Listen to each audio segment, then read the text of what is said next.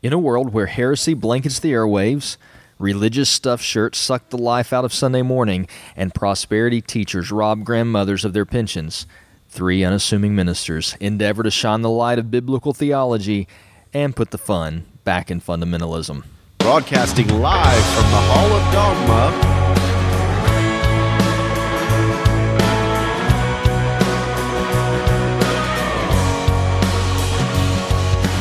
Brought to you this week by homebrewers everywhere. Welcome in to episode 78 of the Gospel Friends. I am Reverend Verbiage. I am Chase Captain Crunchy Thompson. And I guess in honor of your particular lead in there, I will be Narco Nick this week. Narco Nick. So you think um, narco, narcot, narcotics and homebrewing is on So- the same level there? Ooh, Is that's that- controversial. Well, as I've tried to correlate before, I, I view the regulations and the, and the use of potential use of marijuana not dissimilar to that of alcohol. And so that is the reason I'm correlating to, not specifically narcotics. All Okay. I think we've had this discussion before. We I'm have a little bit of time. and deja vu. I'm still a drug dealing. well, that's Whatever. That's how it goes. Yes. 1978. A good year. Yes, I was born that year. And Alabama also won the national championship that year. It feels like deja vu. and the next Deja year as vu, well. yeah. 19. 79 was a good year too. Well, maybe I'll use that next week. Maybe I won't. Well, I probably, probably won't. should. 1978 was the year that Jimmy Carter Oh. made it legal for Americans to home brew. So, all of you uh, beer connoisseurs who like to do your own thing, maybe like the adhesive wombat. Uh, I don't know if he still does that, but I think he, uh, at- for a while, was doing some homebrew stuff. Well, way to send the revenuers his way. You are uh, through the woods. you are you have Jimmy Carter to thank for your uh, your home brewing. Never say he didn't accomplish anything during his presidency. I got a trivia little little thing for you. What is uh, it? Uh, we are uh, purchasing Yeah. a Jimmy Carter item for somebody on our Christmas list this year. Really? year. Yes, an What made you do that? autographed Jimmy Carter. Well, the particular person is a huge fan of Oh. of uh, President Carter. So. Nathan Martin's probably good candidate for That's right. No, well, Nathan, your present Nathan's is on its way. Uh, I'm not a huge Jimmy Carter fan, uh, politically speaking, um, but uh, this particular person is. So we got him a, an autographed Jimmy Carter book. So I've always had a favorable opinion of Jimmy Carter in terms of a man. Um, his presidency was nothing to really write home about, but uh, you know he he is uh, seems like he's a believer. Uh, he uh, certainly speaks as one, and I mean this is a guy who was who was running for president. What in seventy seven? I believe he, you know, admitted nationally that he had lusted after women, needed God.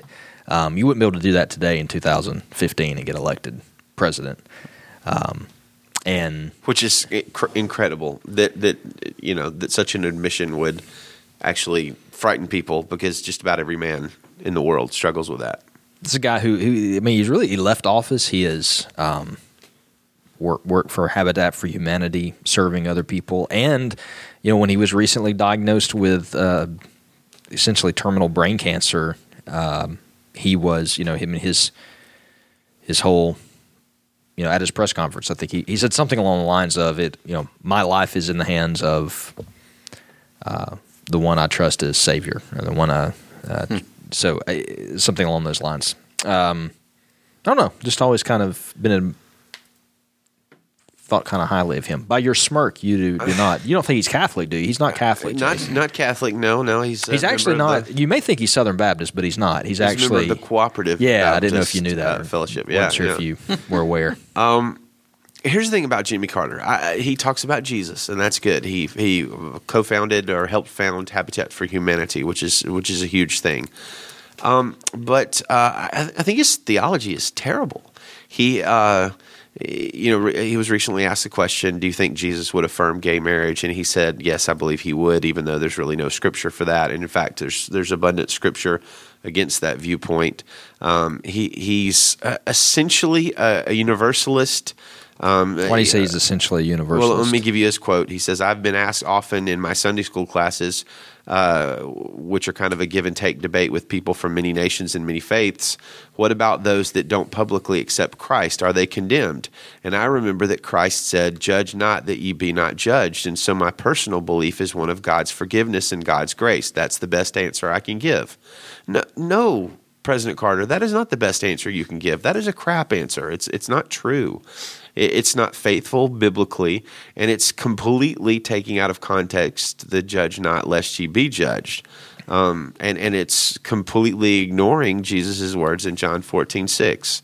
So there's there's part of me that really admires President Carter. I think he, I think he, I, I cannot obviously I, I, cannot make a judgment as to his salvation, um, but he gives evidence of loving the Lord. But at, at very least, his his theology is so essentially, uh, you do not believe Jimmy Carter's a Christian and he's going to hell. All right, Nick, you have an opinion on Jimmy Carter? Wow. Okay.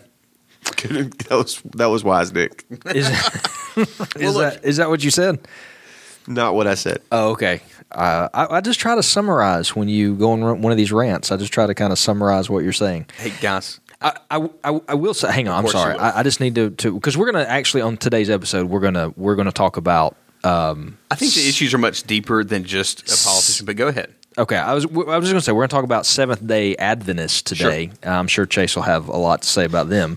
And Catholics, surprisingly, we're going, we're going to talk about Ben Carson is running for president in the news, and so we've gotten some questions I have personally about you know our Seventh Day Adventists actually Christians, and so we're going to talk about that today. So this is kind of a good lead in, but. Um, if if he indeed is a universalist, like that's his true belief and not just the kind of pat answer he's giving, um, then then you know that makes you a heretic, and I, I do question your salvation. Yeah, I believe now, universalism is heresy. I, you know, and other times he's you, pointed to the importance of having a real faith in Jesus. So, eh. uh, I just you know that that would raise my eyebrows more than the abortion issue. Although I believe strongly that abortion is murder, murder yes. of children, but I, I I don't know. I'm not sure your stance on that issue makes you a heretic. I don't know. Well, wow. That's well, a, we're uh, going to get some emails on this. I tell you what. I guess we'll wait and see what the uh, maybe that's a. We've had the discussion many times on here of what constitutes a heretic, and I just think the Bible. I think I think the Bible uses that term, false teaching, as it relates to Jesus and his sonship, and not necessarily your stance on abortion. Yeah. So I don't know. That's interesting. What were you laughing at just then? I see you. You uh, you emailed some people from my computer while I was in the Hall of Dogma bathroom. I don't know what you're talking about. Who, who, who, sent you an email? That's a, that's a funny trick. I, I wonder what all you did uh, while I was in the sitting area there. Did you get a Did you get an email from a friend? Uh, I did. I did indeed a friend you spent uh, a lot of time with yesterday? He's a good buddy. Okay, well, it wouldn't surprise me if you had gotten an email from him. that was that's not shocking. Yep. All right, on episode seventy-eight of the Gospel Friends, we're going to talk about, as we mentioned a moment ago, Seventh Day Adventists (SDA). Yep. Are they a cult or not? Uh, pretty much know what Chase is going to say, but maybe maybe it'll be a surprise. Cult. maybe maybe it'll be a surprise for me and Nick. Uh, we're also going to talk about so we the the, the latest uh, Christian controversy, the um, the red cup has been pushed to the back burner, yes, yes. and we are now um, in a internal civil war over the issue of Syrian refugees and whether or not it is the right Christian response to let the refugees into our country here, the United States, or to keep them out. Uh, we're not really going to talk about that. We actually talked about that on a, on a recent episode about. We did, yeah. That was uh, pretty prescient of us. Yeah. Uh, but today we're we're going to more focus, I believe, on how do we disagree as Christians. How not to be a jerk. Yeah, because um, some of you are. There's a lot of you out there. Yeah. So no, luckily not we, us. We love you. No, yeah, no, not, no, not, not us. us. No. not us. you so, listen to this show, we, oh you know my. we are the very picture of yeah. civility and kindness. so, um, you okay over there, buddy? Yeah. And we're we're also going to look today. We're going to we're to take a snapshot uh, at um, today uh, on the uh, top 200 uh, the uh, from earlier in the week. The top 200 podcast was that in the U.S. Chase? Uh, Sure. I don't know. Okay, it was the yeah, it was yeah, the English iTunes lang- it was the iTunes um, top 200 Christian podcast. There you go. And so we're going to look at where where did we land on that? Uh, who is ahead of us? Who is behind us? And most importantly, are we or are we not beating Ask Pastor John? That's that's the big question Yeah. of the day. Yep, John Piper, uh, longtime rivals of the Gospel Friends. that's right. Rivals, you say. Yep. Before we get there, though, Okay. we, we need to. Um, we saw uh, audience. You saw a little bit of it in the uh, the discussion there about uh, Mr. Carter. Um, and if you are not friends, President Carter, thank you very much. I apologize, President Carter. Um, if you are not friends with Chaser David on Facebook, you may not have seen the drama that has been stirring over the last few weeks. Um, Drama. David and Chase went on one of their mandates, and for some accountability, they brought along their friend and brother Samuel Knowles. It was actually a man camping. It was actually we took our daughters camping, just you know, to, to really firm up the record there. My version's better. And on that trip, um, Chase took great exception to some actions by David, which I think most can agree is not difficult to do. David can usually do something that would cause one to take exception to it. However, upon return, I I went to my brother David and was like, David, I mean, what are you doing to Chase there? And he's like, Well, I have a different side to that story. And uh, David seemed to accuse, say, Chase's res- Facebook post was in retaliation. And so there is It a was. there is an issue, that- as you say. Um, that's that's the accusation, um, but the issue at hand is phubbing, and Uh, excuse me, what? phubbing, David. Is is that a is That that, is a bad what I, word? I have told. I told. I kept telling you that the whole time we were camping that this was a phubbing issue. Gosh, And so that what? just sounds so rude. Well, Are you gonna and so is what explain- you and so is what you did to David. I'm going to Google phubbing. Please do. Um, that's going to be with a ph. Um, Oh, it's not a F U B B. nope, it's going to be with a ph. Well, Wow. that sounded a little like an. It's going to be with a doctor ubb. Wow. And F U P H. We need to be nope, careful Nope. here. ph. U. David. what, what are you doing? I'm sorry.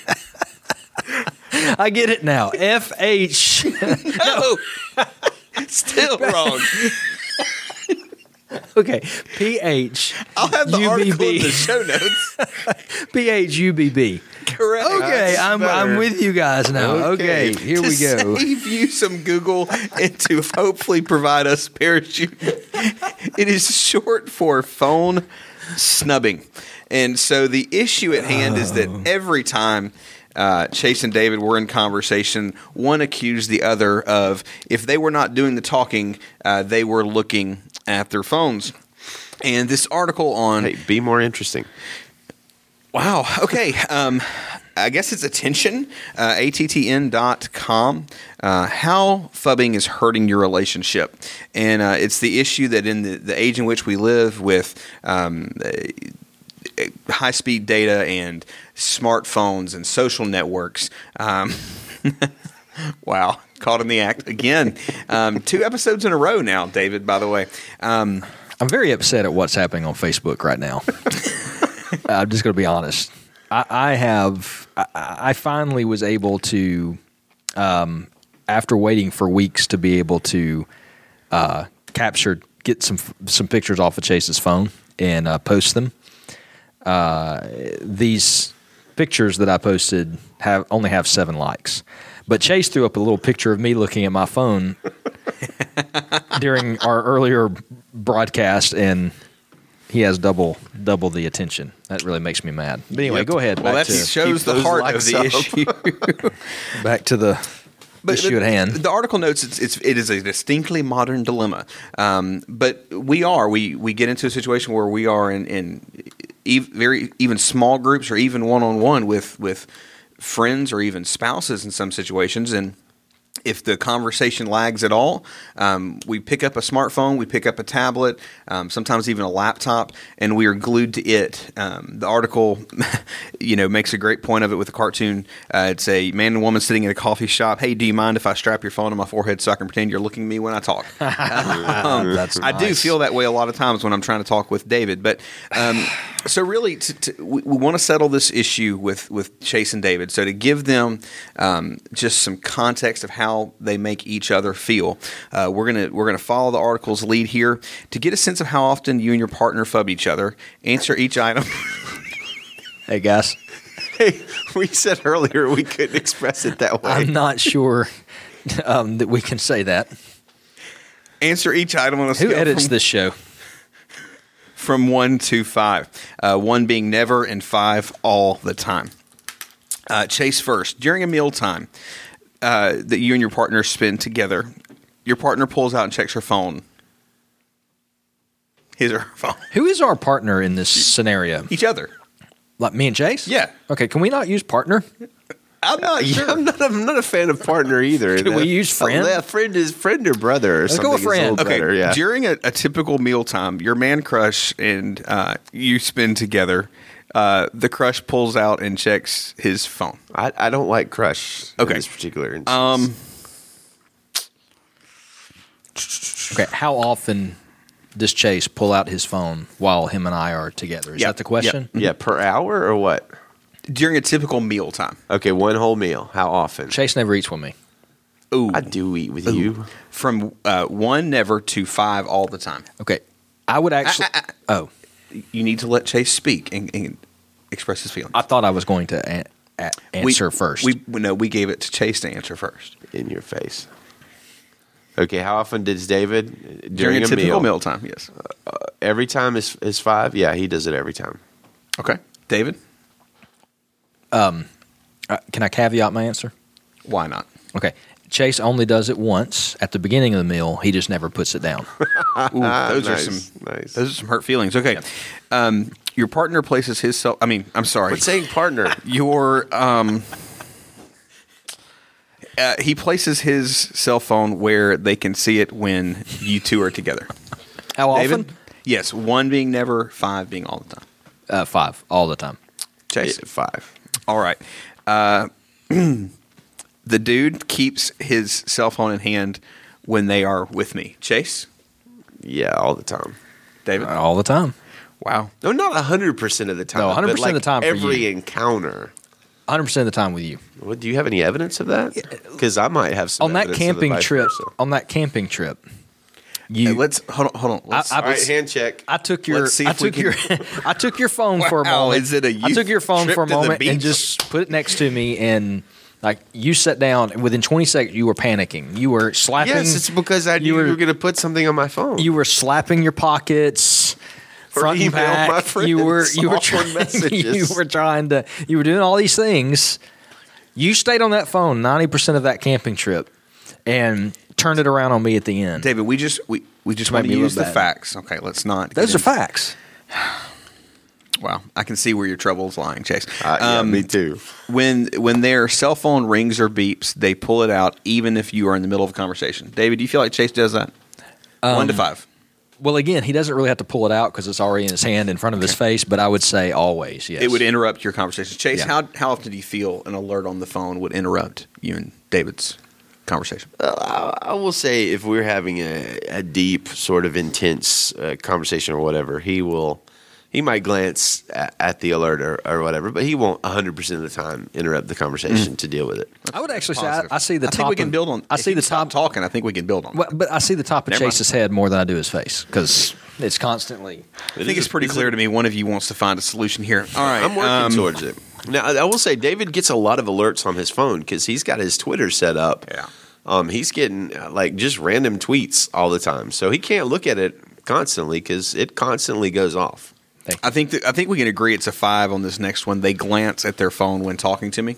Yeah, that's that's pretty Yeah. much all that's Uh, happening. During leisure time that uh, we are able to spend together, That never happens. they use. That's Okay, a never. maybe we move on to that. That's Um, a never on leisure time.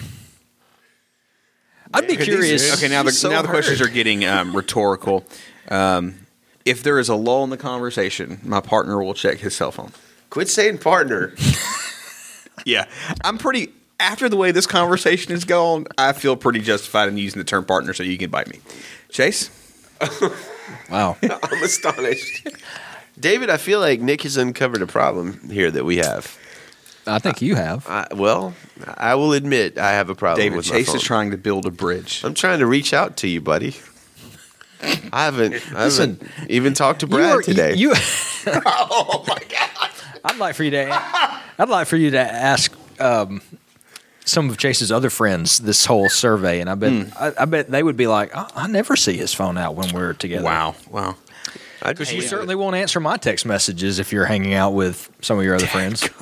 I, in fairness, my phone does not get range at uh, some of my other friends' house. Wow. That would uh huh. You're telling it me you don't connect to their Wi-Fi? in 2000 Okay, I do now, in but for a while I didn't. 2015 I can't get text messages there. That's why I don't answer. Well, I can't get Android text messages there. So we we You're on an Android, right? I want I want to I want to make the case that I really don't care how often Chase is on his phone. I Chase is a revisionist. What Chase does is if you point out something about Chase, he will find a way to turn the whole thing back on you. Case in point, real quick. Chase. This is what we call lawyer mode, David. Pra- prayer And meeting, Chase prayer has it. meeting, elder prayer meeting a couple weeks ago. You have told this story so many times. Wait, have I already told it on the podcast? I think so. Okay. All right. Bottom line was Chase was ang- Chase was angry, and he turned the whole thing around on me. And by the end of church, everyone was asking me why I was so mad that day. Chase, that's what It's he impressive. does. It's impressive. Well, so here's here's where the be rubber meets the road. I guess. Please, no, we cannot. We don't have anyone who could stop you. oh, hey, this sounds exciting. So, all all seriousness, at large in society, guys, how often, how much of a problem? We'll use the one to five scale here. From not a problem to five, it's an epidemic um, as it, as it pertains to personal relationships. Um, how how problematic are our smart devices? I think. Four moving to a five. Yeah, I, I think there are five. I mean, I look. I am. I am much more bothered by it than I am kind of leading my family right now. No, no doubt. Look, there, it is like it's it's like a Pavlov's dog thing. It is. Like it's just every couple of minutes I need to look at I this to look at it. to just. I mean, I don't even know what I'm looking at. It's not like it, it even went off. It just I'm pulling it up and looking at it. If if there's a law, i- it's you know, and and one of the things that I've been convicted about lately is I've recognized how many times my kids come to say something to me, and Oh, I- they don't have my full attention. I'm not I'm not looking them in the eye because I am looking at a message or I, I'm you know uh, checking something out on my phone, and it's Mm-hmm. really again it's not like there it's just surfing. It's Yeah. just let me look at this app or let me check this page or let me do and it's constant and and really what I'm seeing at my house you know is um, you know a lot of us in the home there, there's these devices and and I'm okay with that. It's not that I think they should just be gotten rid of but there are times where and I just realize I mean we're not doing things as a family. Uh, there there are times where it's just everyone's on one of these and uh, yeah, I, I'm quite bothered by it. I honestly don't quite know how to reverse the, um, you know, the the the course. But I, do think that the course needs to be altered. Yeah. Well, Chase, I'll, you know, uh, we need to kind of transition out of the segment, but um, acknowledging that it's an issue, Chase, and, and um, uh, you know, if I think of tech connected people, I mean, the three of us kind of fit that bill. Um, what are what are strategies that you um, have seen success with, or advice you would give folks if if they recognize this? Maybe how to communicate to a loved one in their life that this seems to be an issue um, that that needs to be addressed, or just practically, like David's mentioned, he he recognizes himself in situations that something needs to address. How would you encourage someone or or guide them? Well, um, gee whiz. I mean, this is like going to Alcoholics Anonymous and finding one of the worst people there and say, hey, what are your tips on avoiding alcohol? But uh, wh- Well, if they're successful, they're the person I want to ask. Well, just- maybe. I mean, I'm definitely a struggler. Uh, one of the things I, I try to do, uh, specifically to my my real partner, my wife, is uh, if we go on a date or, or something like that, I will try to keep the phone put up. Um, you you know, oftentimes if we go on a date, our kids will be babysitting, so you can't turn it off just in case there's a problem. Sure. But uh, I'm not going to be checking uh, Twitter or Instagram or email or text from other people or something like that. Do you even kill some of those social media notifications during that time, or do you? I- I don't go that far, although that's probably a good idea. See, I'll Um, get sucked in. Like I'm, I'm checking it to see if they comment about the kid, and all of a sudden, you know, I got three new on Facebook and two new on Twitter, and it's like Oh, oh, I now- start twitching. Okay, Like, I don't get. I will say this: I don't get those kind of notifications Okay, on okay. my on my home screen. I have to actually open the app. That that is one thing I've, I've done that I, I think is very helpful. Um, the only thing I get is a text message uh, notification. I will not get email notif. I, I think we we have done a lot of over notifying, and that's very dangerous. That increases the Good problem. So I'll just I'll turn my phone over, and i- i- if it's a text or whatever, I'll flip it over, look, and turn it back. Hmm. Um, and and honestly, that is only a minor step. I, I do feel like we, as as a society, we as believers, we've got to do a better job of this, uh, of putting our phones up, uh, or of not just willy nilly getting them out and and. And, and going through it when there's a lull in the conversation. Yeah. We do as humans, we do do some of our best thinking when we're not engaged with media. Like there, there's a sub there's a subreddit on Reddit right now, shower thoughts, and I think for a lot of 2015 society, one of the very few times when we're actually thinking is in the shower, and that that's kind of a tragedy. We should be doing some more thinking uh, without outside input. Yeah, uh, you know, I noticed this in my own life. I noticed the issue whenever um, I, you know, admittedly, the gadget people in here, and you know, I had a smartphone early, albeit you know, early on it was a BlackBerry, but it was enough of a connection that I, I was always connected. And you know, as technology progressed, I got the newest, coolest toy, and it wasn't until my wife got a smartphone and got a you know better smartphone with better notifications that I realized how stinking annoying that was, and that's that's probably the thing. And I had I realized how long I had let technology distract me from her in that, and that was one of the things that has helped me. For me, I always had a laptop around or a computer around or something, um, and that's one of the things that helped me just how fr- frustrating, frankly, it was, you know, that something kind of stops and, you know, she kind of goes to that to, to, to check up with people or even, you know, a, a little kind of time waster game. Um, and in, in one respect, I'm glad she, she has it to relax and things like that. But, you know, I just realized the impact it has. And so um, I don't know that I have strategies. I've, I have been working to, better my notification system, not dissimilar to what you're talking about. That, but it's filtering. How do you make sure the important things get through and, and the others don't?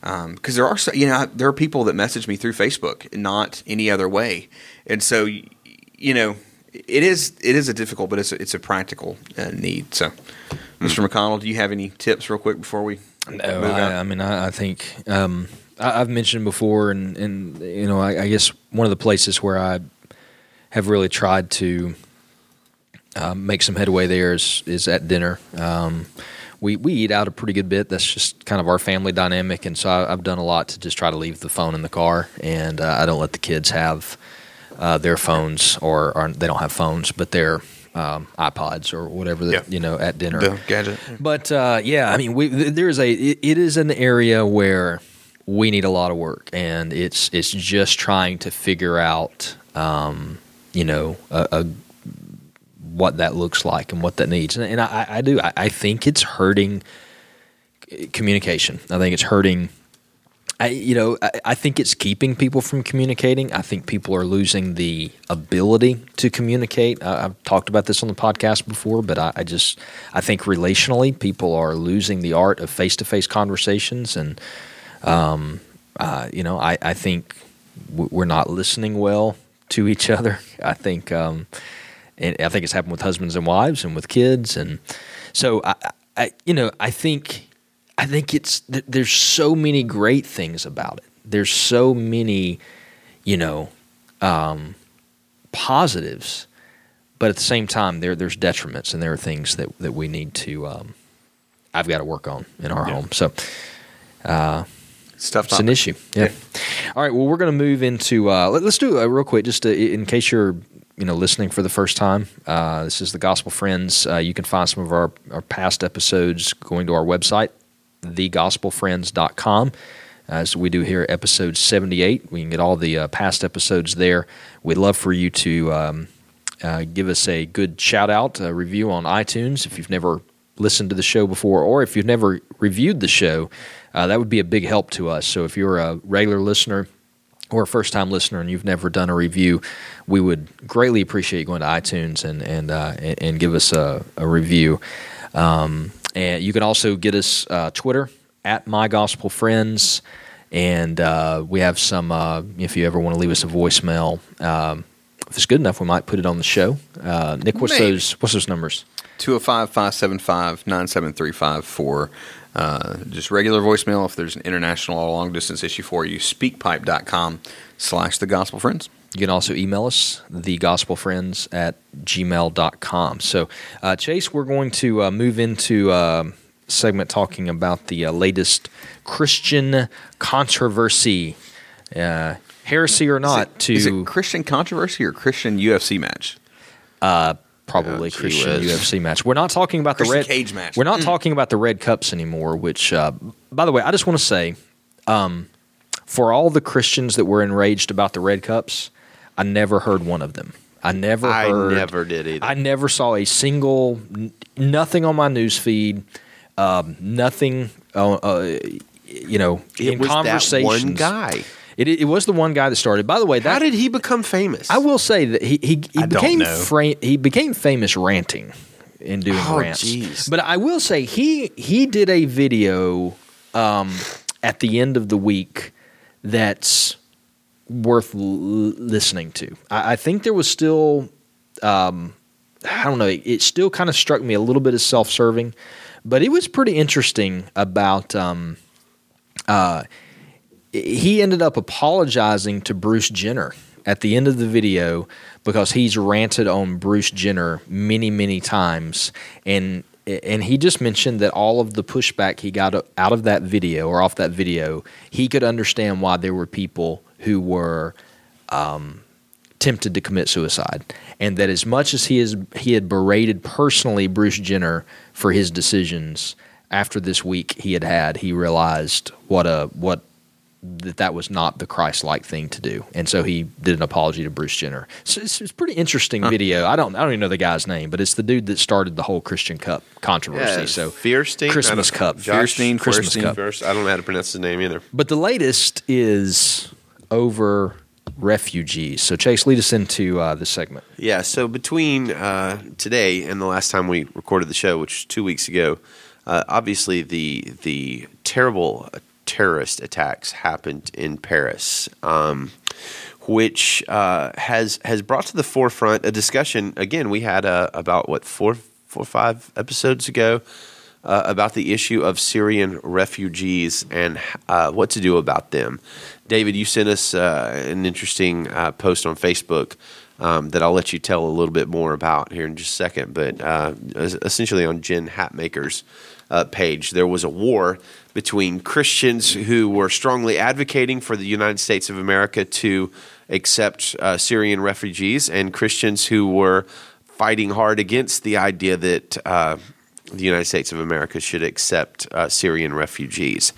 We're not going to debate that issue, and quite frankly, I I don't know about you guys. Uh, I have not changed my view since uh, five episodes ago. The the terrorist attacks did not change that.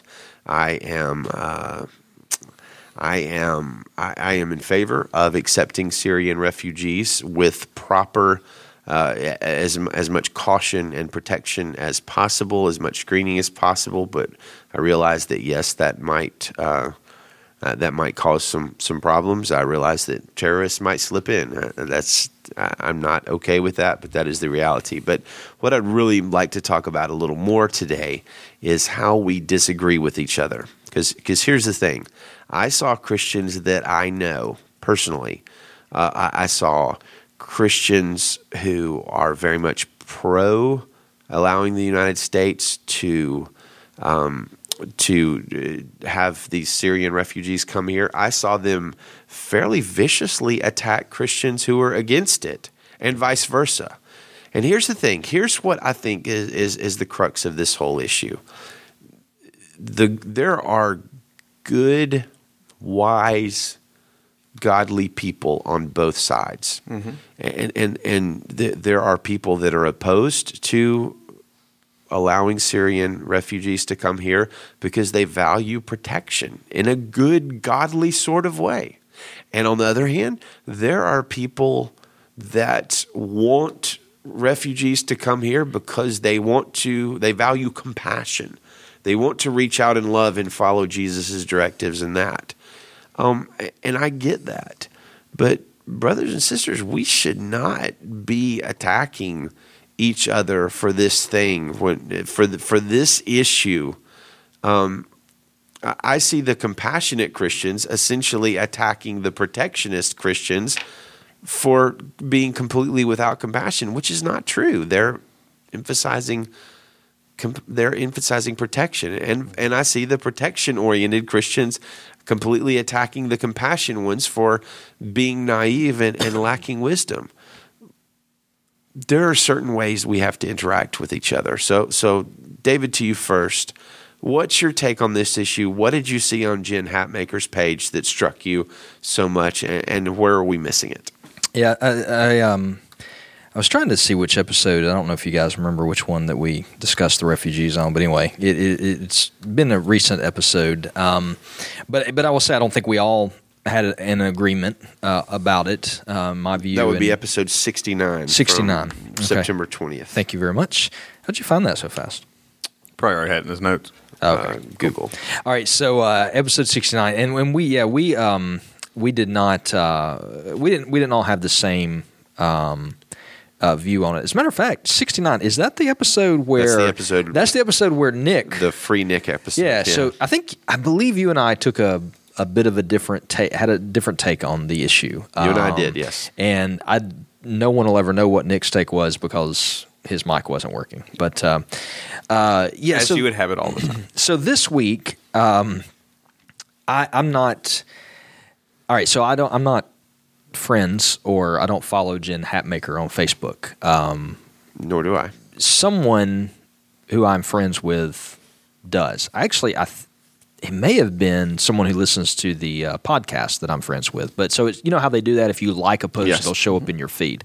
Now, my wife does like Jen Hatmaker. As does mine. And has been to some of her conferences. And so Jen Hatmaker essentially, she, she makes a post um, that really isn't talking about refugees, mm. although it had the feeling that it was talking about refugees. Well, she like was totally was, talking about the situation. She was in a coy sort of she way. was she'd never mentioned refugees but she yeah you know, I read it and went, okay, you're talking about refugees. So essentially, it, it, it, she starts off, she says, it really can be dreadful, this Jesus life. I completely agree and suffer through all the same anxiety about it. I desire about 64% of Jesus. That's about all of him and his ways I can handle.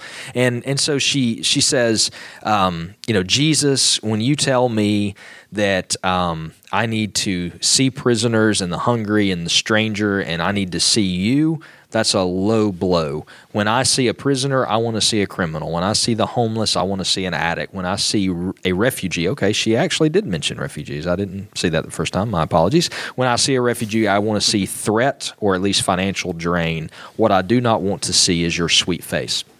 Uh, so, um, immediately, this lady, Ashley, comes on and essentially tells Jen Hatmaker, comments and says, hey, you're being manipulative. Um, you are causing people to think that by seeing someone who is a threat as a threat and not Jesus, that um, they will be guilted into thinking, you know, letting refugees into the U.S. is a biblical mandate.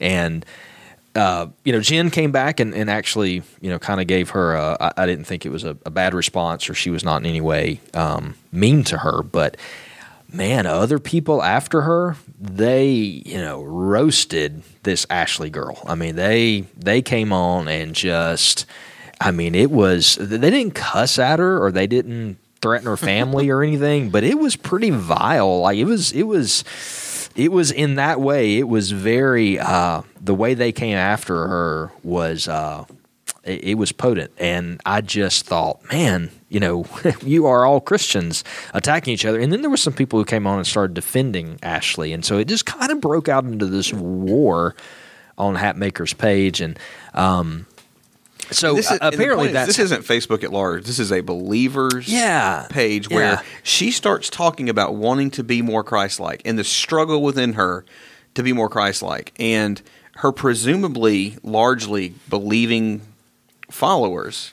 So I, I guess my thought about this, the thing that makes me more sad is this isn't Facebook.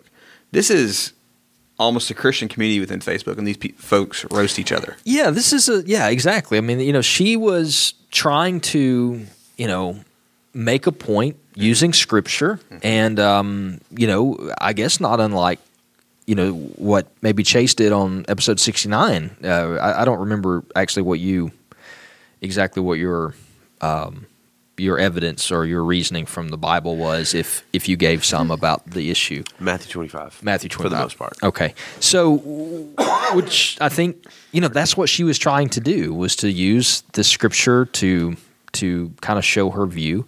I, I don't, you know, I, was it manipulative? I mean, again, I kind of read it and went, ah, okay, I, I see what you're doing there. But but the point is, the response from other Christians toward her and toward the person that disagreed with her was pretty violent without being physically violent. It was violent in other ways. And, you know, I sent it to, to these two guys and just said, I, I, we're in the midst of our latest war, you know, our latest war in Christendom. And, um, you know, I, we see this often.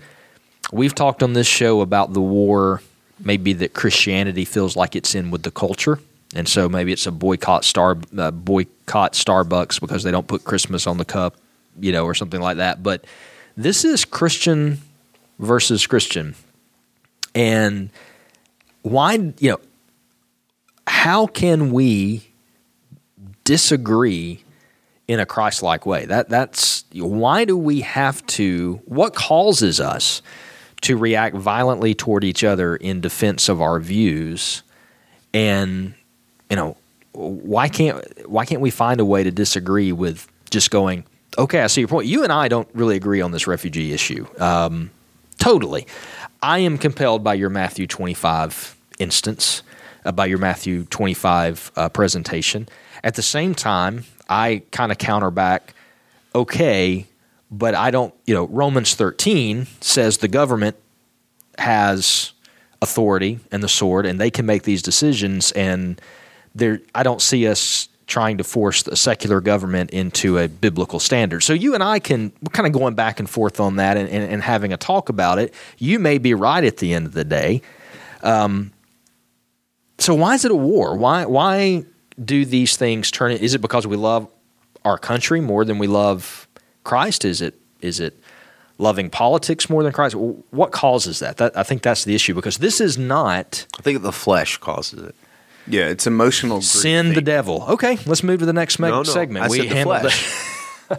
well, but I mean, it, it's emotional. I call it emotional groupthink, but but it, it is in the world, and, and you, you know, you want to blame the faceless, evil media and, and, and all this, but I, I do think it's our sin nature. I do think the enemy is trying to divide us one from another, so we are um, islands to ourselves, but also so that the name of Christ um, is in the eyes of, of many tarnished because of our hatred for one another and not love. Yeah. Not dissimilar to a message someone preached at the Hall of Dogma Church this morning. Um, but but it's it, it is emotional group think in, in my mind, especially on the internet. Um, you, you have to agree with, with one or the other and, and you know you you like the way somebody says something or, or, or what they've said in the past, so you latch on. And you almost it's you latch on sometimes to part of it, not the totality of it, but then you find yourself defending them, and it's just this heightened emotion, just stew of a a conflict, and and by the time you get to the end of it, a lot of times rationality has left the building. Yeah. I I have another. I, I, I wonder if, um, I wonder if we are to blame somewhat church culture wise. Uh, You guys maybe think about your your growing up in church. Um, my growing up in church was always you came to a building on Sunday, you listened to a guy give a message telling you how things were, and you left and went home.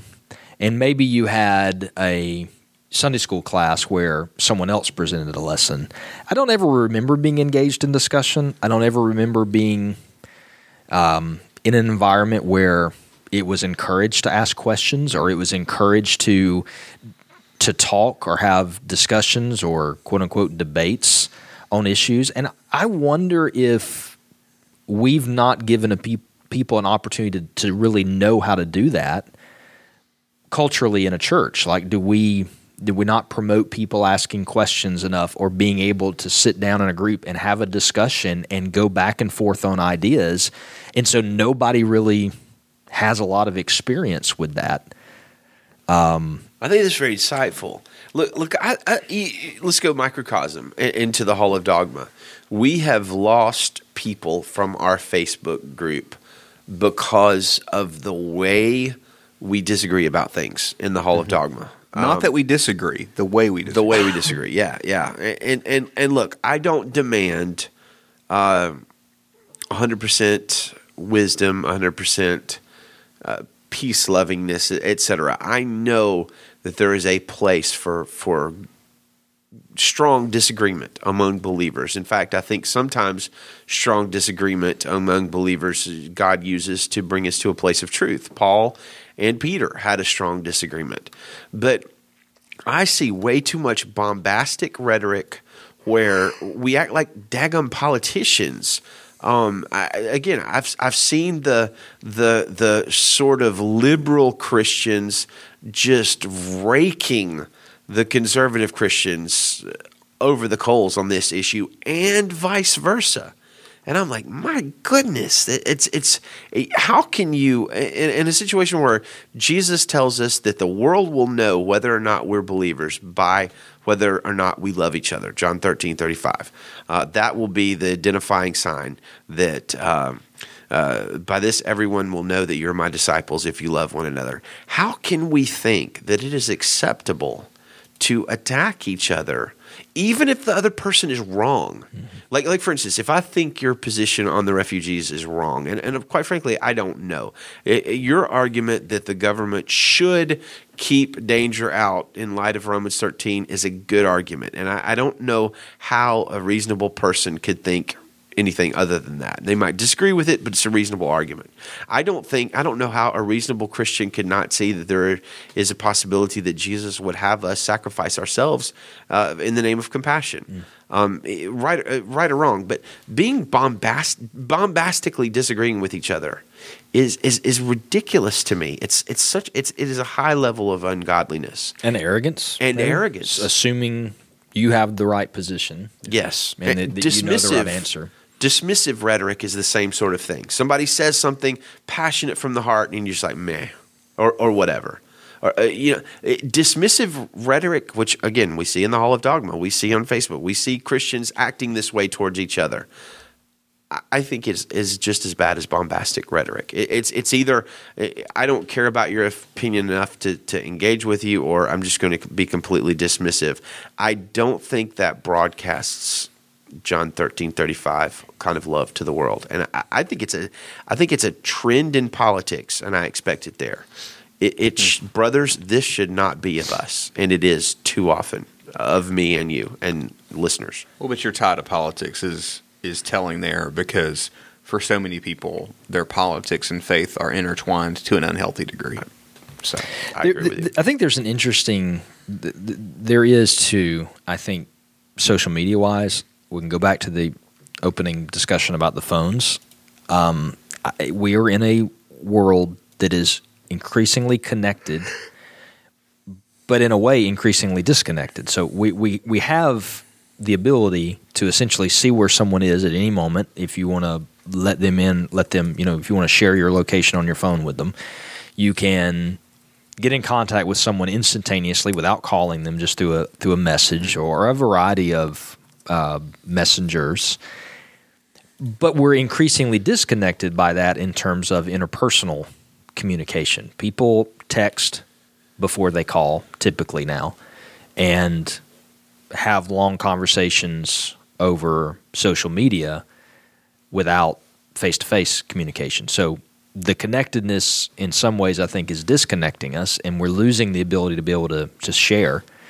Um, and and then you have these essentially everybody has their own pulpit to speak from because you have a Facebook and you can put a status or you can put an opinion and you can do it without having to see someone else's face or their emotions or have any interactions with them. Or you can start a blog, and, and then that means your voice matters.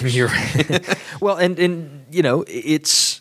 I, I think there is a um, there's a degree of that. Number one, that lends itself to misunderstanding. I, I do think. I think the Hall of Dogma on Facebook. That's our Facebook group. I don't think we mentioned it earlier. HallofDogma.com. It's an interesting place because there, like you said, there have been people who have left because they see some of those interactions out there and they go, "I don't want to be a part of that." because to them it is an is argumentative or dismissive. But then some of the people who are in those discussions are like, "Eh, we've gotten to know each other. We know how to interact. There's some sarcasm here because that's us. And they find it pretty fulfilling. So it's it's it's an interesting thing, but I think it leads to misunderstanding because of the communication. You know, Nick shows up the other day, um, him and I talking face to face because he he essentially thought there was an aggravation from me toward him because of something that I'd put in a text message, and so he came to me face to face to go, "Hey." Were we just kidding here, or was there something really going on? I was like, "Oh man, no, we were just joking." But even as long as we've known each other, that medium causes this. I don't Well, get where can- you, I don't get where you're coming read from. What you think the person, you can Yeah. read their tone. Yeah. yeah. What you want their tone to be, I guess. So I think that's one problem, but I do think the second problem, obviously, you don't have to read tone to see some of these attacks or just violent attacks, and I think it's from that medium. I don't think. I wonder, really, would that girl have said that to Jen Hatmaker had they been sitting over coffee, or would those people who attacked that girl have said that had they been in the room together? Yeah. Maybe some of those, yes, but I have a feeling that a lot of those conversations they would not have felt that boldness to say, and so I think the connectedness is also causing us issues. But um, I, I want to say this. I'll let Chase get us out of the segment in terms of what he wants to end on. But you mentioned John 13. I think I want to read the passage that I mentioned this morning, John 17. Um, Jesus prayed, Father, may all of them, talking about Christians, be one as you are in me and I am in you. May they also be in us, so that the world may believe that you sent me. Um, it is the unity of God's people that is the great apologetic for the gospel. Yes. And- well, that's quotable right there. and seeing- you make that up. I probably heard it somewhere. at some that's point. good. Somebody tweet that. Uh, it, it's that's Lay claim to it quick. that's what Jesus is saying. Yes, I have, you know, this is how people are going to know the gospel is true because of your unity. And that's our first and, you know, foremost responsibility is making disciples. And we're going to make disciples through the unity of the church in part. And so uh, people are not seeing that right now in some of these debates and arguments. And- and some of you out there are like, are, I'm, I'm sure we're going to hear it in the hall. They're meh, or they're going to be dismissive, or, or, or, you know, what do we do when people are wrong? You don't win people over by ultra criticism, especially believers. That is not part of our toolkit. That is not something given to us. Uh, Galatians five. You quoted the scripture. I will, I will also, David. Galatians five thirteen. Paul says, "You are called to be free, brothers. Only don't use this freedom as an opportunity for the flesh." but serve one another through love. For the entire law is fulfilled in one statement love your neighbor as yourself. But if you bite and devour one another, watch out, or you will be consumed by one another. And I think far too often Christians in social media are, are fulfilling Galatians 5.15. They are biting and devouring each other and being consumed by one another, and a world is looking on and chuckling at the irony. Amen. Nick, any, anything else? I good. I mean, I said what I've. Hey, send us uh, your comments and your I could questions. rant and go on, but but- uh, but do it in such a way, please, that um, Doesn't hurt our feelings. doesn't hurt our feelings. And uh, for for you and the Hall of Dogma, I just want to say I love you guys. As do I.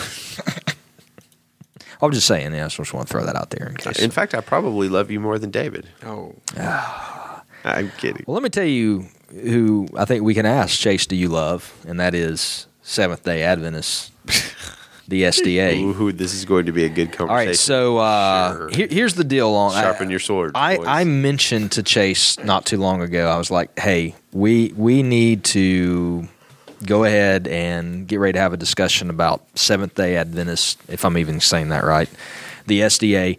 Uh, because it's going to start coming up because Ben Carson is has gained in popularity some as a presidential candidate, and he is a uh, he's an SDA guy. And so, you know, when Mitt Romney was running for president several years ago, we had an old podcast, uh, video cast called Faith Today, and we talked about Mormons a lot. And are they Christians? Because that question was continually coming up. So I think that question is going to come up. And sure enough, like a couple of days later, got a text message from a buddy here at the Hall of Dogma Which Church. buddy?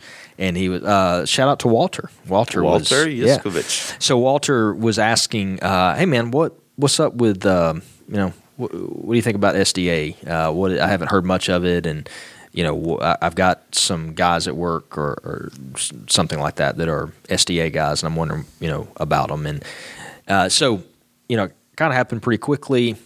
Uh, I admit I have not over the years known a lot about the SDA. I used to work with a guy who was an SDA guy, and all I really knew was that he refused to work on Saturday. And I always thought that um, I don't actually think he went to church. I actually think he just used that as his reasoning to get out of work on Saturday. Um, I, I may be wrong about that, but. Uh, I really have not known a lot about him. I did a little bit of research for this on the show, but uh, you know, Chase, if, if you you have kind of an overview of the SDA you want to throw out to us, I, for some reason, I just think maybe you know a little bit uh, about them. Um, I'm certainly no expert. Uh, I will say the, the Seventh Day Adventists arose uh, in the 1800s, the mid 1800s, out of the ashes of uh, a a movement that was called Millerism, led by a man named William Miller, who predicted, uh, who did the whole predict Jesus is going to come back on a certain date. Then he recalculated. which has always worked out well. Uh, yeah, yeah. I, I just, I, I- I don't want to violate the spirit of what we said earlier, but it is it is amongst the stupidest things that a Christian can do to predict the time that Jesus is going to come back. but we mean that in a very loving way that is no, in no way violent toward you. I'm just Violent. Gosh, it's just so silly to do that. Don't do that. Um, and and you're saying it's silly essentially because Jesus went, "Hey, nobody's going to know." Precisely. And so then all these people will go, "Well, he didn't really mean nobody. I clearly will know." and, and I clearly will know through math. Come on. Which none of us are really good at at the end of the day. and and when you really look at how the calendars have changed over the years and the fact that that, that, that oh my goodness it's just mind-boggling anyway um, uh, so miller predicted uh, that jesus would come back a couple times 1843 march 21st 1844 and uh, uh, April 18th, 1844. I mean, he did it twice in the same year, and, and it just didn't work out. This led to something called uh, the Great Disappointment among William Miller's followers, which is is kind of humorous to think about now. There, re- but there really is. You can actually uh, there's a Wikipedia article on the Great Disappointment. Um, uh, but essentially, there were um, there were somewhere between 50 to 50,000 to 500,000 uh, Millerites followers, and they ultimately became uh, Adventists. Uh, The uh, part of them went into the Advent Christian Church, part of them went into the Seventh Day Adventist Church. Um, and the Seventh day Adventists, in particular, were extremely influenced by a woman whom they consider a prophet, Ellen White. Ellen White. I did get that much Very information good. ahead of time. Very good. Good job, David. Yeah. Point to you. They are Sab- uh, Sat- uh, Sa- uh, Sa- Sabbatarians, uh, Saturday Sabbatarians. They believe the Sabbath is on Saturday. That is the only acceptable day for worship, and they believe in uh, keeping the Sabbath and several other Old Testament um, type laws. They have some distinctive beliefs, uh, such as they believe that Jesus is currently in heaven right now performing atonement, uh, sort of a further atonement. Um, it's As in his original work was not yet sufficient. a an A s- sort of. I, I hate I hate to be a little bit wishy, Kind uh, of. a little bit wishy washy about that. Uh, essentially, it depends on who you ask. I wonder if we have any SDA guys listening to the podcast. Uh, We might. Okay. Uh, an SDA person would say, no, the work of Christ on the cross was sufficient. Uh, uh, uh, somebody from the outside might say, well, why is Jesus still performing atonement in heaven? And that is a difficult question to answer.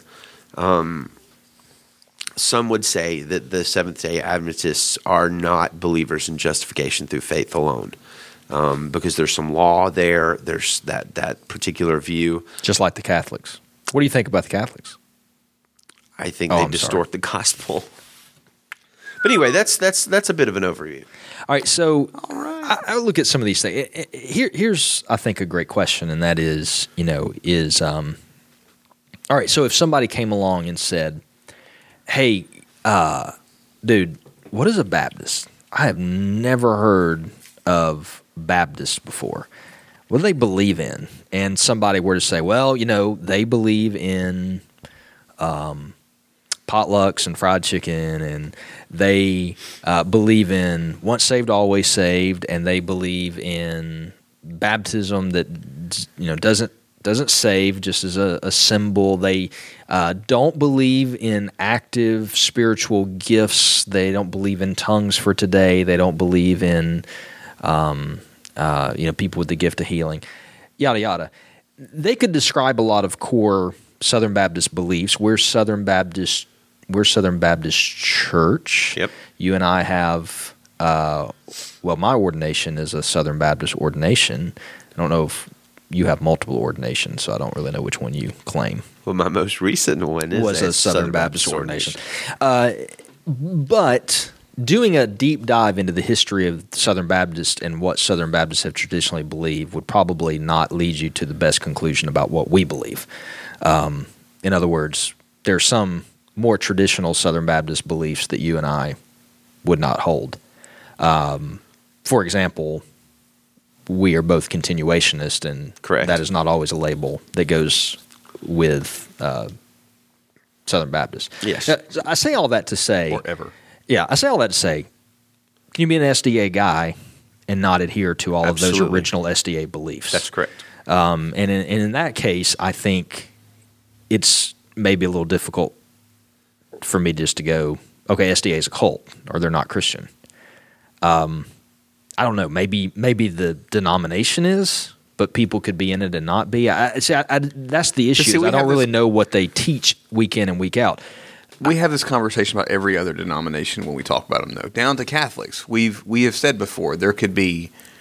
Mark saved- this one. Nuclear Nick believes Catholics is a denomination of the Christian church, Oh, that's which would put you deal. at odds with Chase.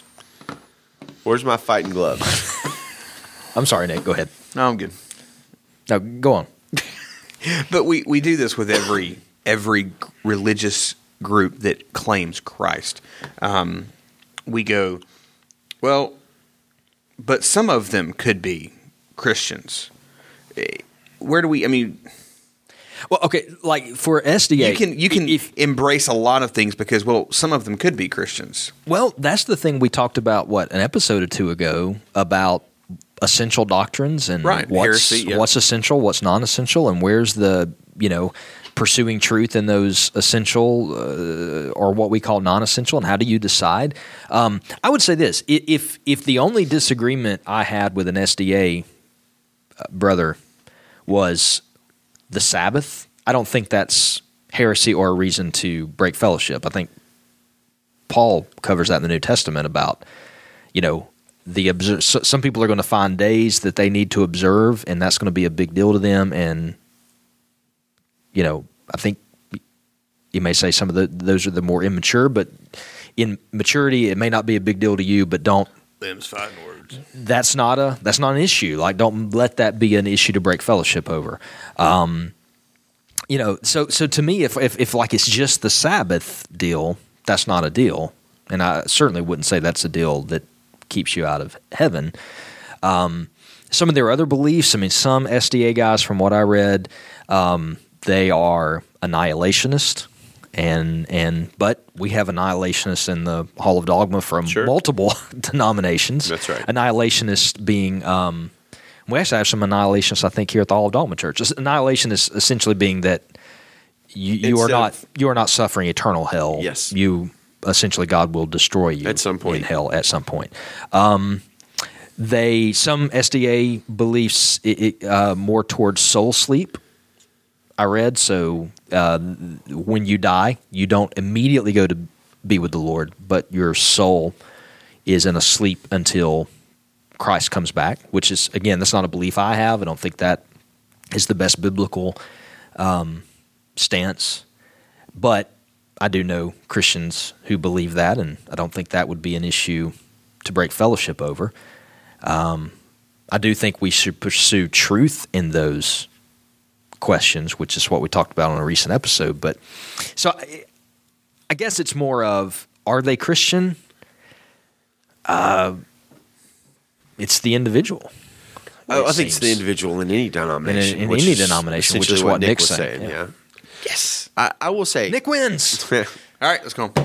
I do not believe Seventh Day Adventism is is a cult. I, I think that's going too far. I have some serious concerns with uh, some of their doctrines, and you know, in particular, their emphasis on Ellen White as an authoritative prophetic voice. Uh, I, there's there's some good things Miss White taught, and, and there's some troubling things that she taught.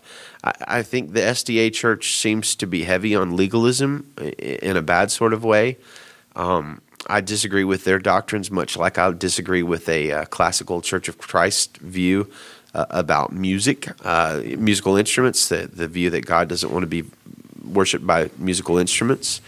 Um, but uh, I, I will say, um, probably right now, if I had to vote for president, I would vote for Ben Carson, um, p- because uh, I find him to be quite reasonable and and not given to uh, bombastic foolishness that I see in some of the other. By Ben. Carson, you mean Donald Trump?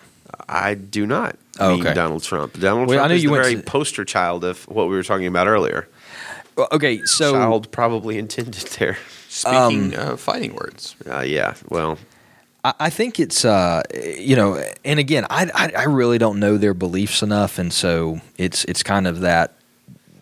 You know, I did read that some some SDA uh, churches really hold that strong belief in Ellen White, and um, you know that as you said, Christ has entered into this second phase of his redemptive work, and so I, I definitely think there are some potential for really big doctrinal issues there, especially based on what do you mean by Christ continuing his redemptive work? Because I think if you are saying that Christ's work was not finished on the cross, That's a you're, problem. You're, that's a problem. You- Yeah. You, you are getting into, or you are at heresy, and um, I would say the same if, um, you know, um, you know, if you were giving authority to Ellen White, that is equal authority to the Bible or something along those lines. So, so a lot of potential problems, um, but you know, I, I, I at the same time seems like you you could certainly be a true Christ follower in a SDA church. So, I, I would really be interested if you are listening to the podcast and you have SDA experience, or you are an SDA member now, or uh, maybe just have a friend or something that you could shed some light. Would love to get a voicemail from you or an email, and uh, like to follow up and maybe hear a little bit more because I, I do not have a lot of experience with that group. here's here's my question: Will his denomination, if he if he gets the Republican nomination, keep you from voting for him? Uh, no, I, I don't. I don't. I don't. Obviously, so, it wouldn't but- Chase. I wasn't sure. I didn't think it would you. Uh, you know, I, I'm concerned about it. We wrestled around with that, you know, with Mitt Romney. And my, my thing with Romney always was believing Mormonism is a cult. I was, um, you know, it was always the issue to me of are you more troubled by someone who is a practical atheist or someone who is deceived by a false religion? And that's a really tough call. That's a tough call. And um, and I, I thought it was a tough call, and we talked about that on our old podcast quite a bit. So, um, but no, I, I would not not vote for him. Yeah. I affirm that the Constitution says there will be no religious test for somebody running for office, but I will say I probably would not. It, it would be a very unusual circumstance that would have me vote for a Mormon. Uh, but I, I could vote for Ben Carson. I think it's an interesting question, and you know, it's uh, Really? I don't Fascinating. I don't think um, I yeah, I don't know. I think it's extremely hard for an evangelical Christian to be elected president of the United States. You better believe it is. And And I don't think Carson's going to get the nod yeah, and because of that.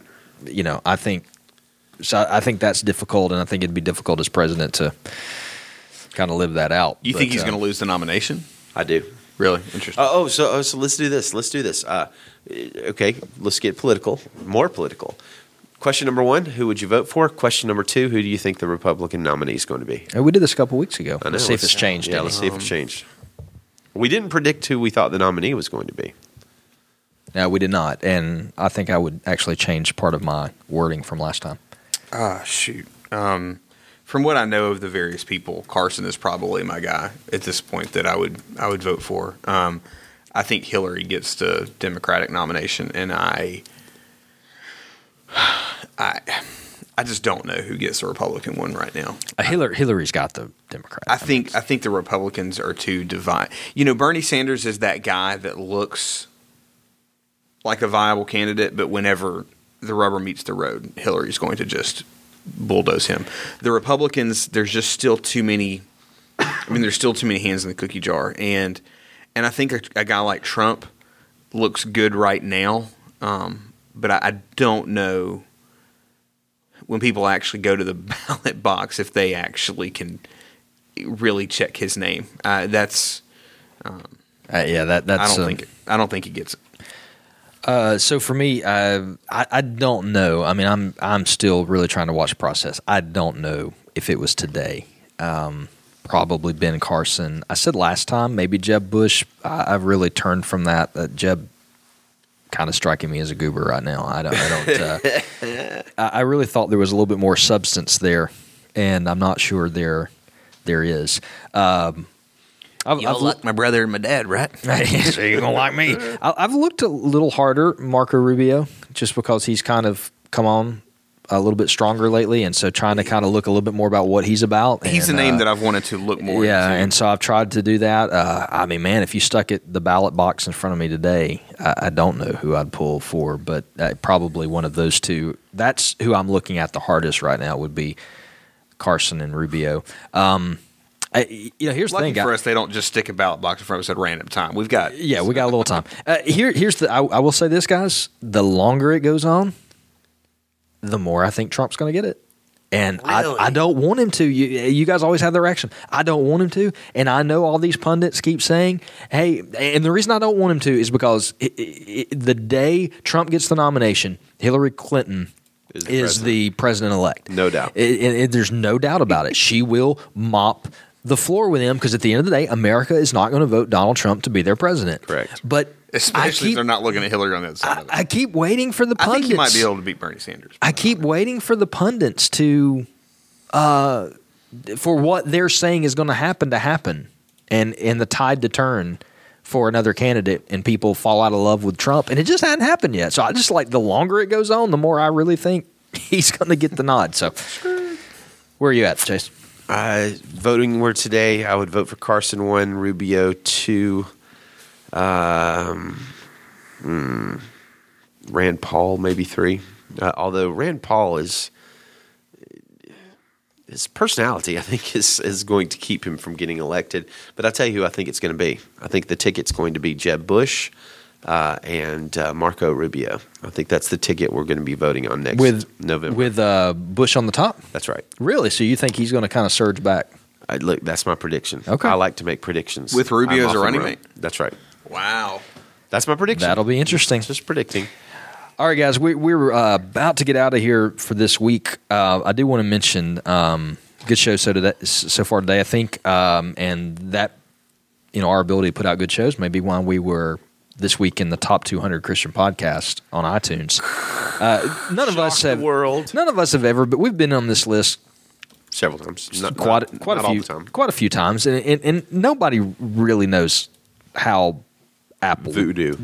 how iTunes does their their whole thing. We had a long conversation about that a couple weeks ago. Yeah, so here we go. I'm just I'm just kind of looking. Just wanted to get your uh, your opinion here. I, I don't actually even know where we were on the list, but I, I can tell you in the top 200 we were ahead of Daily Hope with Rick Warren.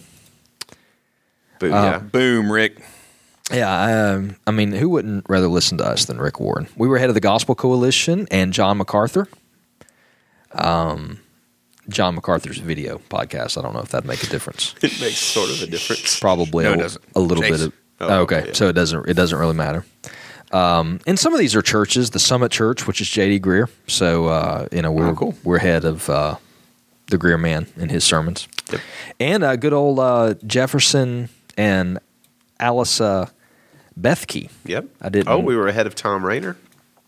Yep, uh, we were uh, Rainer's leadership podcast ahead of uh, the Elevation Church. More people at that moment wanted to hear the Gospel Friends than Steven Furtick. Uh, the video podcast, though, not the audio. Why do we have to keep making that distinction, I Chase? no, just just saying. I mean, it looks like that video podcast would be um, would be more of a threat to us, considering you could see his arms on that one. I, you know, that's that's important. That is. Was that Don't not? Was that, underestimate the power. I got nothing. was that got not good? Good old Charles Spurgeon. We're beating him out. Uh, Charles has been around It's for a while. about daggum time. Charles has been. Thro- Char- I'm tired of that guy grinding us under his heels. Spurgeon has been uh, he's really uh, he's really been after us on Twitter, kind of taking us to task for some things. So I don't get Um, it. We're Baptist and Reformed. You'd think Spurgeon would like us, but I don't know. I, I think he's uh, I really honestly think he he's mad at your beard. Like I don't think your beard is solid enough Not for not strong Spurgeon's. enough. Why, maybe. I mean, he keeps just saying "sober up, guys," or "that was inappropriate." This and you shouldn't talk about that. And the bathroom talk on episode seventy nine, he was really upset about that, even though that's Um, in the future. Hey Chase, we haven't talked about the bathroom on seventy nine yet. We haven't.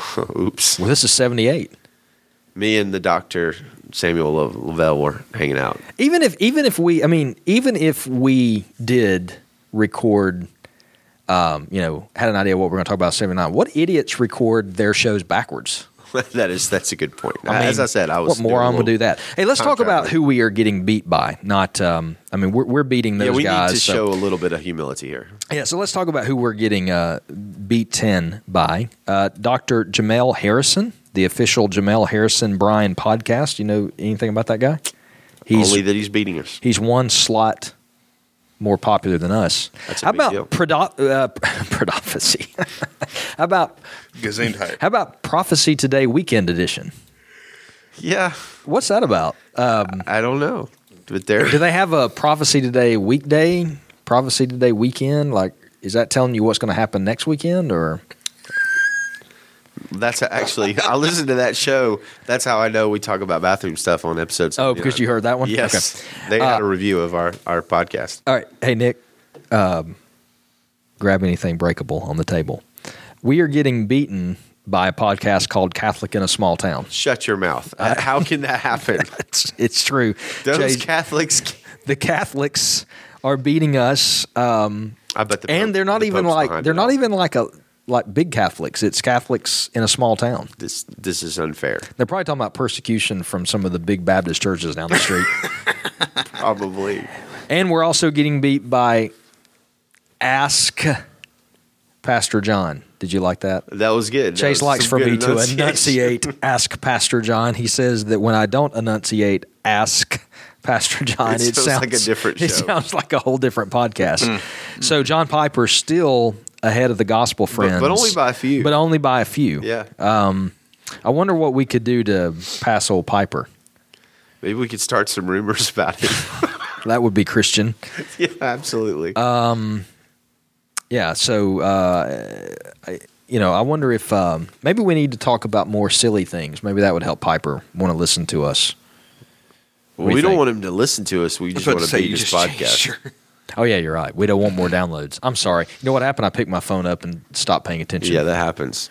I noticed uh, last week when, when John Piper and, and Steven Furtick were hanging out at um, at TBN that they were saying, uh, I see you what know, you're. I see, I stuff. see what Chase is doing now. Dang it, I didn't make up a good enough rumor. Do you see? Do you see? Or what didn't think all the way through it. No, I did not. Do you see what he just did? They were talking about how they were going to vote for Bernie Sanders. Yeah. Wow. This is the way we're doing this. Okay. All right. Well, uh, you know, you can you can help us out. You can help us pass some of these podcasts by doing. We really don't know. No, Yeah, no, no but, idea. uh, prob- probably leaving reviews. Reviews on iTunes Yeah, I mean, can help us beat the Catholics. who do you love more, John Piper or us? I mean, Catholics really in a easy? small town. Oh, If you're okay. listening to that podcast, let us know. We have something to send you. it's called the Bible. Is it for food? yeah, you did. I was actually thinking about like some crapola cereal or something. I, I was I thinking. Remember a I couple didn't weeks know. ago the the delivery company?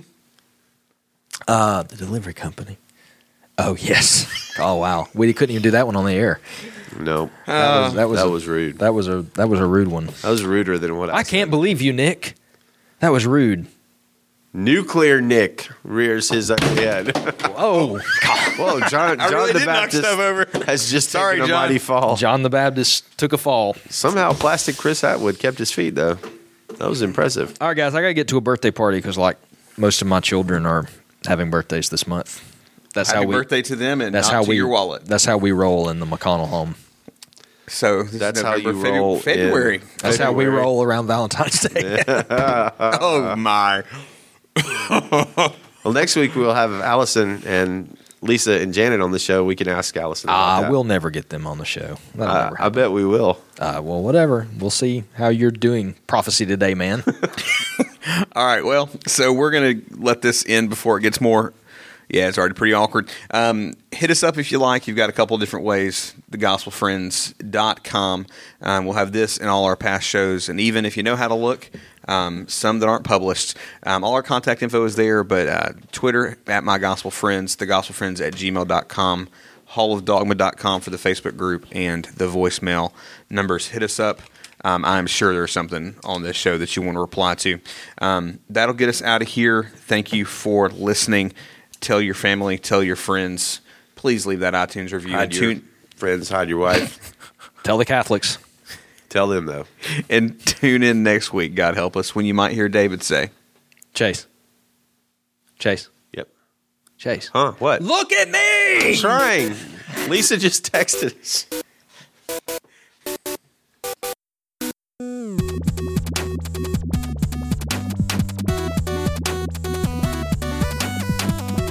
Jesus is a friend of mine. Jesus is a friend of mine.